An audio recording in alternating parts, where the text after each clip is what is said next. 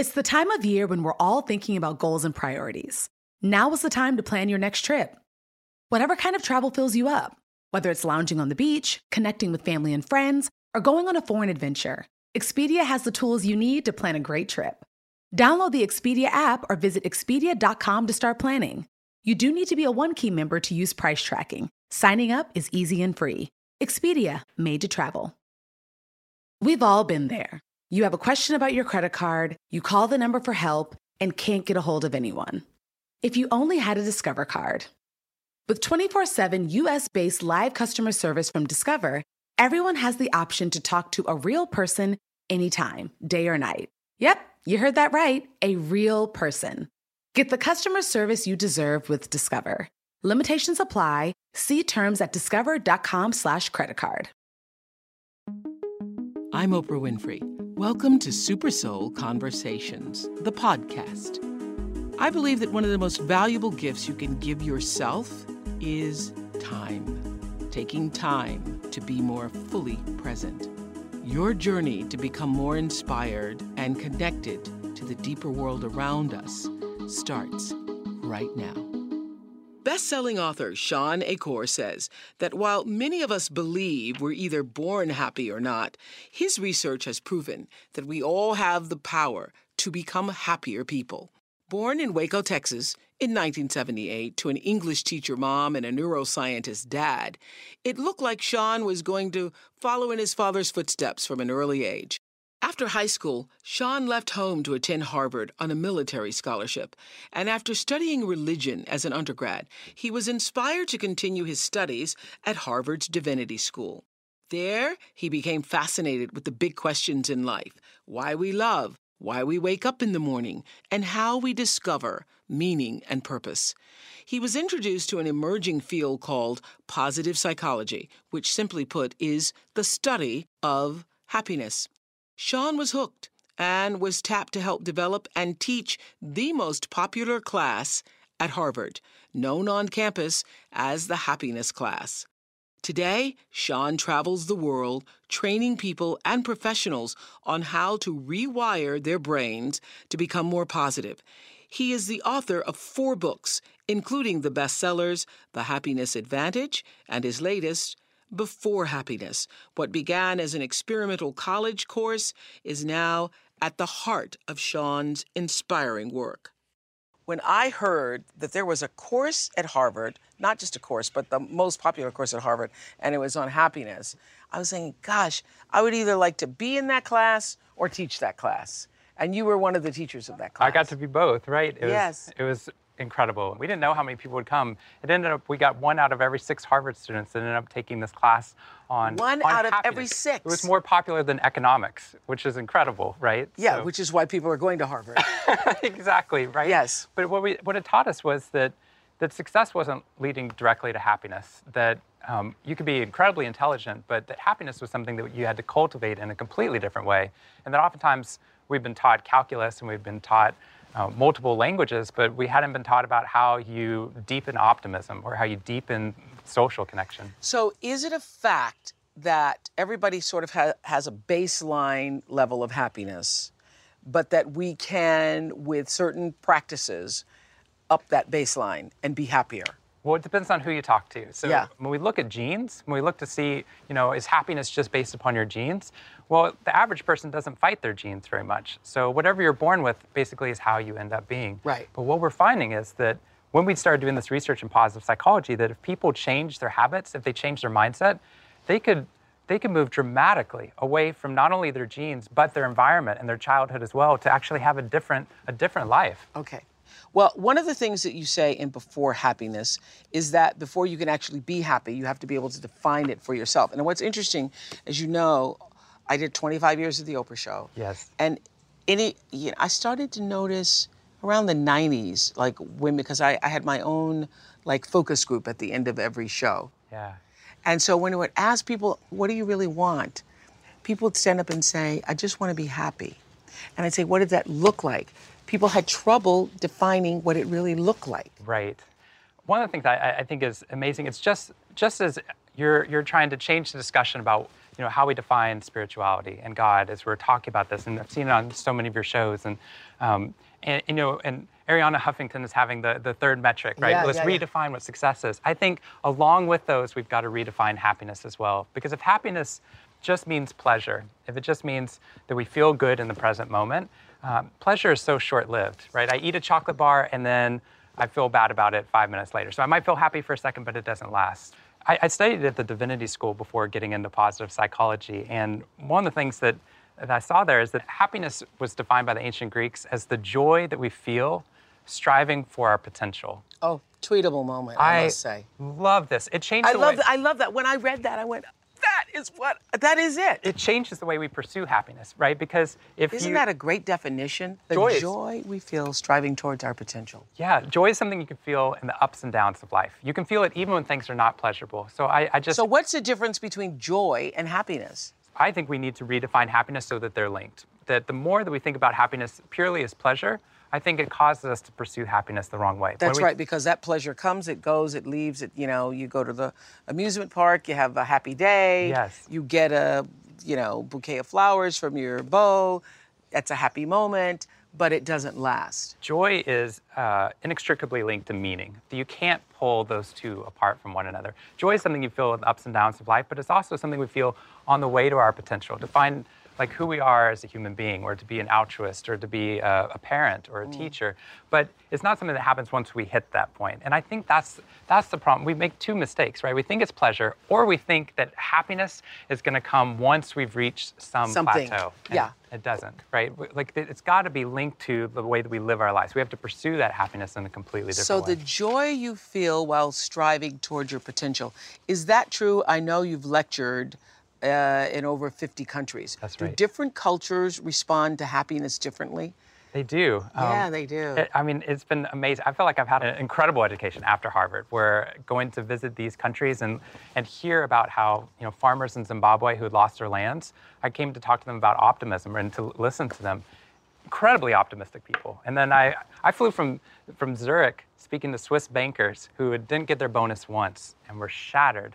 And what I realized was, while we all come up with different definitions of happiness, I would like Yeah. us to start changing the way that we define happiness. While we might have different definitions of happiness, the triggers for happiness are, are, uh, are similar worldwide. It's a deep social connection. The breadth and depth and the meaning in our relationships is one of the greatest predictors of long term levels of happiness we have. Meaning, So, in communities where people, or in areas of the world where people have a strong sense of community, you have happier people. right. And Shawn, is it also based upon our expectation? Because, you know, I've, like you, traveled in countries where people had nothing, nothing, nothing, nothing. And you see the children in the yard Right. playing with two sticks. They don't even have a ball. Right. And they're laughing and they're, they, they're so joyous. I, I, don't under, I don't understand it really. I, I, I think what Is it because there isn't a, a great expectation? There are lower expectations? I've found people, you know, that are living in extreme poverty who some of them are playing in the dirt and are very happy, and some are sitting there bored and unhappy. Yes. And what we found in this research, some of the, the top researchers in positive psychology found that only 10% of our long term levels of happiness is based upon the external world. 90% of our long term happiness is how your brain processes the world we find ourselves in, this beautiful day, this Yeah. you know, beautiful place we're in right now. How our brains process that changes how it affects us. And that's true when we're you know, And it's also how we process everything. everything. And I want to, I think, I mean, I think all of this research in positive psychology comes down to this idea that happiness is not forced upon us by the external world. It's not forced upon us based upon your childhood or your genes, even. Right. That happiness can be a choice. Yeah, absolutely.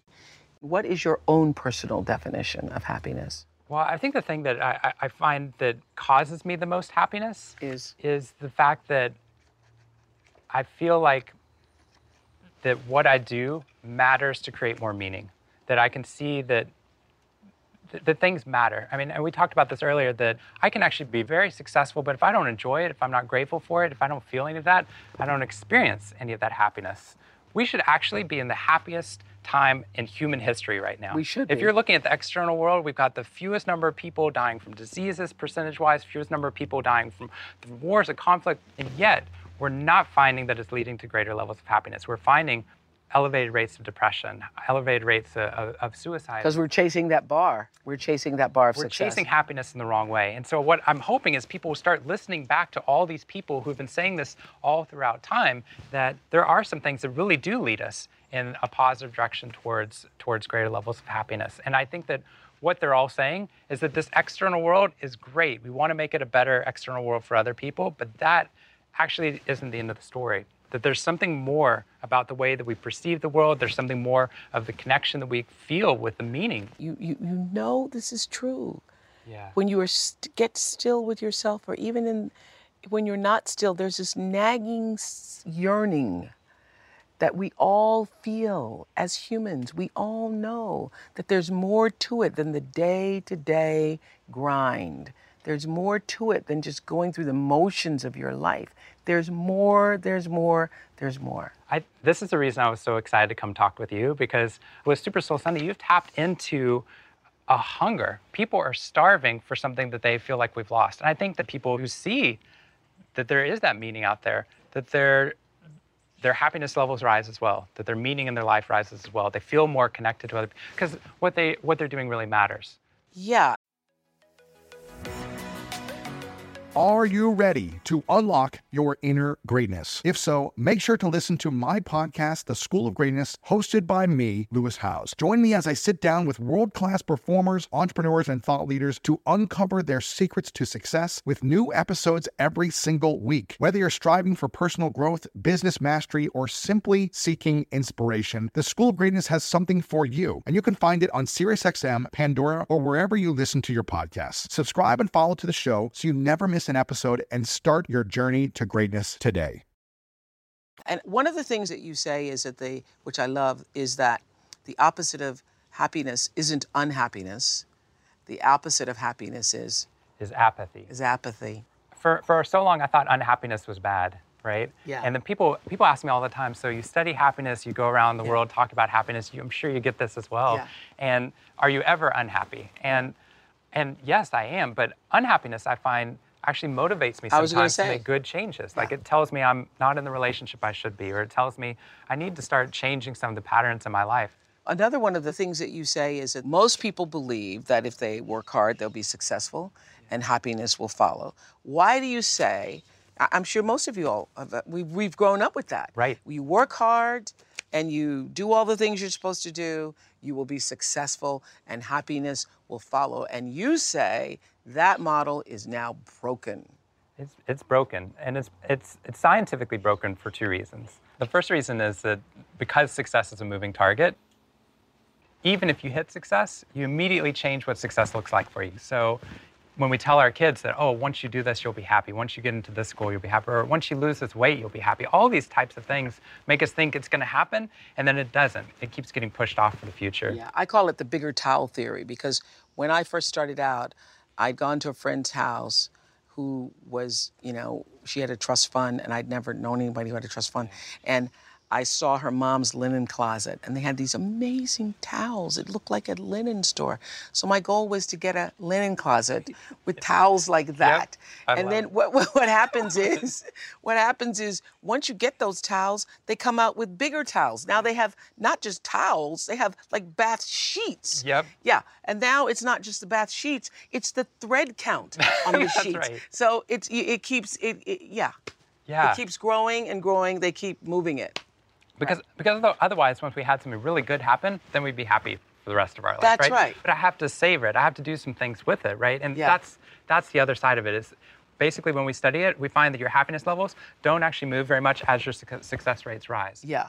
But flip around the formula. If we change the way that we pursued Okay, happiness, here, here comes the key. Dun, dun, dun, dun, this is it. The research, this research is incredible. It says that being successful doesn't automatically make you happier, but being happier, being more positive, Makes you causes more successful. Makes you more successful. Oh, this is so good. It's like in the old days where people thought having the high IQ and companies would hire people with a high IQ. Yes. And uh, I read this in Before Right. Happiness. Uh, they would hire people with a high IQ, and then we found that people with a high IQ didn't necessarily make the best people for the job. You're so right. So Yeah. one of my favorite researchers. I'm right because I read it. in the Yeah. I love that. I, Right? didn't- I didn't know it before then. but uh, Um, Marty Seligman at uh, the University of Pennsylvania, he started positive psychology and, in, in 1998, and he he did the study where he found that um, at, at MetLife, uh, amongst insurance salesmen, they Yeah. found that the top 10% of insurance salesmen, in terms of optimism, were outselling the other 90% by another 89%. It was extraordinary. And what we started learning was that intelligence only accounts for 25% of our job success. 75% of our successes in life, and not just about jobs, but within the working world, 75% of what causes our kids to be successful, causes us to be successful, is not about our intelligence and technical skills. It's, it's how we process the world. It's our optimism, like the belief that our behavior really matters. It's our connections. Social connection is as predictive of how long we'll end up living as obesity, high blood pressure, and smoking. Wow. Which is incredible. You So- mean real social connections, not just what we're tweeting to each other. I get so many people that say because of television and because of social media, that the, the entire world is becoming less happy um, because we're disconnected. And I, I think it's uh, the research doesn't uh, hold that up. I mean, what it shows is how you use those is how they affect you. Yeah. And I believe that the technology can actually dramatically deepen social connection if we use it the right way. If we use it the right way. Right. Are there people who are born happy? Yes. Okay. Were you one of those people? Um, I think so, but I was also born, I, I believe, with genes for depression as well. So I'm I'm optimistic by nature, um, but also went through a period of depression myself. And so part of what I think is just having a, a newborn myself that one of the things I'm so excited about is he's born with genes that already predispose him to things, predispose him to Shawn has a newborn. His name is Leo. Leo, Leo, Leo. so cute. he's wonderful, and I'm learning so Uh, much you know, about when happiness. I heard that, you know, I said, that's going to be a happy baby. Yeah, I'm, Yeah. I'm married to a happiness researcher. He's forced to be happy. Wow. but what's interesting, he's already got genes that predispose him for different levels of intelligence or creativity or extroversion or obesity. And I believe some people are born where happiness is a easier choice than it is for some people. Yeah. And what we're finding though, that's where most people stop. And I think the thing that's revolutionary Yeah, I was sharing with you. this, My friend Gayle is just a, she's a naturally happy person. right? I am not. I think do, we all have our baselines, right? We have our baseline. And you can improve your baseline. that's the revolution, right? Because That's the revolution. I can be happier today. You can because what's amazing is we go back to it and say, well, this is how I was born, or this is my childhood, or this is what I've gone through.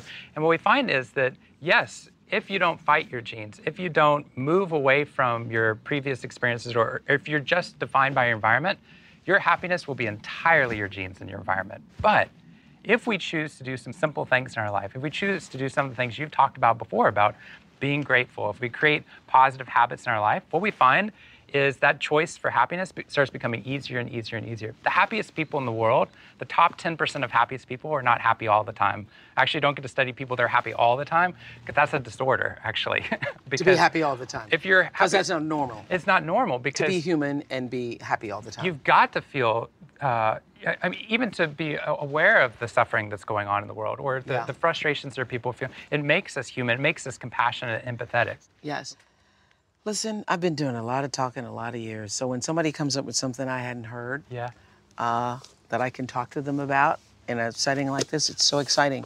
Something particularly as profound as for years, you all have all heard it, is the glass half empty or the glass half full? And I beat myself up because sometimes I look at it and I go, it's definitely half empty. right Yeah. And some days it's half full, but what does it matter if you have a if you well you're saying what does it matter if you have a picture nearby? that's right i think that there's a different way of even looking at this and that's what we've been studying in positive Oh, I love this, I love this, I love this, I love this. It doesn't matter if the glass is half full or half empty. yeah because we get so focused on the glass our entire brain is focused on the glass, whether it's half full and half. And we can argue forever and ever between optimists and pessimists, and both can say that they're being unrealistic. But it doesn't matter if we could scan more of the world, if we looked at more of the world and saw that there's a pitcher of water that's sitting next to it. And what I love about that is that positive psychology and spirituality, I think that what they're doing is What about the people who say I don't have no picture? I I think that we do. I think that we do the more we connect to other people around us. I would us. say the world itself is the picture. Yeah. Life is the picture. the life is the picture and we're missing the, the, the picture sometimes when we're so focused on that one element but if we look for other ways we can actually fill up that glass and so i actually care could care less about whether it's half full or half empty right now if i could fill it up and so that's what we have people start to look for is how do I connect to other people around me? How do I believe my Oh, behavior boy, that matters changed enough? me. That's good. Oh God, that's a good one. That's a good one. Wonderful. I could care less if it's half empty or half full. Yes, if you have the picture to fill it up. that's right. We just need to look for it. We need to be able to look and scan the world in a completely different way. And if we're starting to look for those things, we can start to not only fill up our glass, but it allows us to fill up the glasses of other people around us. Are you ready to unlock your inner greatness? If so, make sure to listen to my podcast, The School of Greatness, hosted by me, Lewis Howes. Join me as I sit down with world class performers, entrepreneurs, and thought leaders to uncover their secrets to success with new episodes every single week. Whether you're striving for personal growth, business mastery, or simply seeking inspiration, The School of Greatness has something for you, and you can find it on SiriusXM, Pandora, or wherever you listen to your podcasts. Subscribe and follow to the show so you never miss an episode and start your journey to greatness today. This is what is so great for Super Soulers around the world. You can be happier after this show today. Absolutely. And by the end of the show, we're going to actually talk to you about, and I've tried them. yes. I mean, actually, I do, do three out of the five you recommended, but now, a- a- and just today, I added one. It was amazing. Right. If you actually do these five things, you get happier. yes. There's people who are happy, like Gayle, who's all, who just sees the world through. My friend Gayle sees the world through sort of colored lenses. I don't, but I have a baseline of contentment. Yes. So, is happiness and contentment the same thing? I think that they're connected. Um, and it depends. If contentment is just, I'm okay and resilient in the present, I think that it, misses out on the positive side of the curve sometimes. Yeah, I'm, I'd like to be happier, actually. Yeah, because I feel like we, we focus so much on resilience, but you can eliminate all the negatives in your life. You can eliminate all those bad things, get rid of all the baggage and problems, and you're still not at positive yet, right? Like Yeah. the absence of disease is not health. Yeah. The absence of these negatives doesn't necessarily make us more positive. What I want us is we want to be resilient, but I think we also want to feel that joy that starts to emanate out to other people more and more, where we actually have this overflowing of it so that it, it causes other people to choose to be happier as well. Yeah. Okay. So everybody, you've been waiting to get happier. You say that there's actually uh, happiness hygiene, just like we uh, have a certain amount of sleep that makes us uh, function well. Eating the right food makes us feel better. Uh, brushing our teeth, obviously, makes us feel better and not offend other people. That there is also happiness hygiene. So, what are the principles for happiness hygiene? So it, it actually just takes one thing. Happiness habits. Yeah, we need to create a single positive change in our life that shows us that our behavior matters.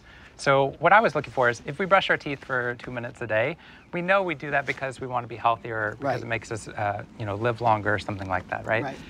Same thing is true with all this research we've been doing in, in positive psychology for over a decade. That what we found is we can actually take somebody's wiring or their genes or their environment and we can raise their levels of happiness up if we can get them to do even something as simple as a two minute habit for 21 days. a two minute habit. Now, if you're not willing to give it two minutes a day, Two minutes, that's it. Two right? minutes. And, but we give so much to happiness all the time, st- uh, striving for it. Striving We do it it. the wrong way, right? yeah, okay, so this is going to be the right way. Well, or so a way. Here's some of the things we found uh, that the work that are so powerful that they trump even your genes and your environment. Okay, hold that thought as I ask this question because I'm so excited. My brain's doing this.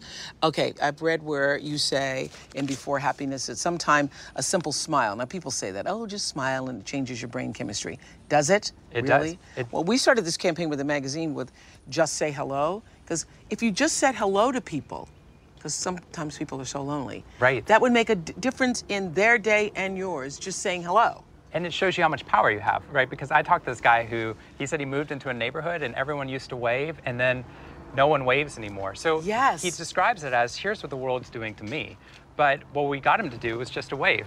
So we have him wave and say hello to other people, and people were learning this is the social script. This is how I'm supposed to treat other people in this neighborhood. So now he says everyone waves and says hello. Okay, so let's go back to the two minutes. Okay. Okay. So we found uh, something as simple. This is some of the work that was originally done by Martin Seligman. Originally, they found that if you woke up every morning and practiced saying three things you were grateful for, new, they have to be new each day. You have to come up with new things you're grateful for. Right. They found if you did this for 21 days, even people who were testing as low level pessimists, on average, were now testing as low level optimists 21 days later. Now, that doesn't sound that huge, but here's the amazing thing we can do this with 84 year old men with genes for pessimism. Not that all 84 year old men have, are pessimists, but we found some that were.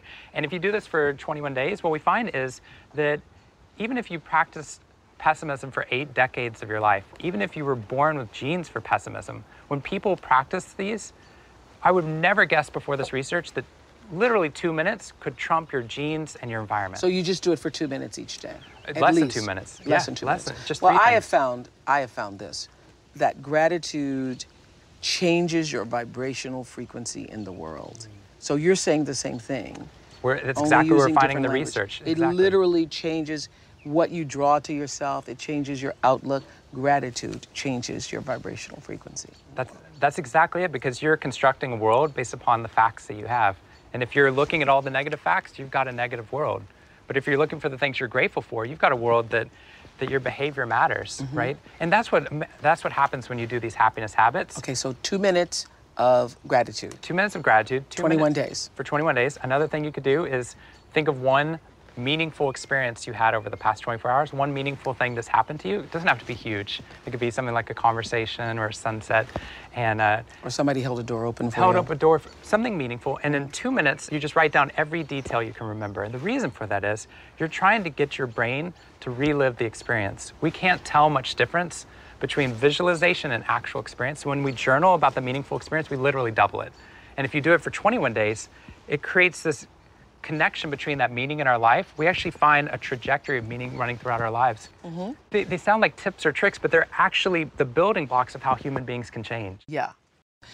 Another one of the suggestions I like that you bring up in For Happiness is the sending a thank you to someone, like emailing someone. Yes, Tell we love this that. one. So uh, we got to work with uh, a a couple social media major companies, Yeah. and we had them write a two-minute email every morning. I hope everyone would do this Yeah. today. Write a two-minute email or tweet or Facebook message or text message praising or thanking one person you know. It's so simple. Two minutes is usually two or three sentences, and you do it a different person for 21 days.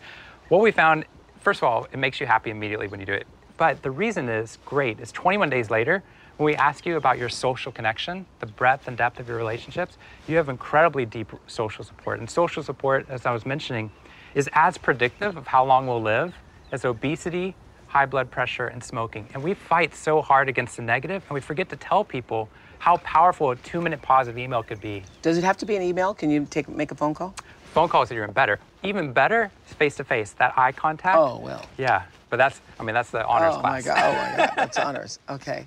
What else could we do? Um, so we know exercise, 15 minutes of uh, fun, mindful cardio activity, uh, trains your brain to believe your behavior matters. Mm-hmm. So when people exercise, we talk about endorphins, but endorphins are just short-term, it's pleasure. Right. But the reason why exercise is valuable is it trains your brain to believe my behavior matters, which is optimism, which causes you to create an entire constellation of positive habits around That's you. right. Um, meditation, oh, we've been doing Oh, some meditation big. Huge and you've had you've had some absolute experts come on what what i do and what i'm trying to do in this research is keep the bar as low as possible Yeah, uh, no, we're not asking point. you for 20 minutes of TM.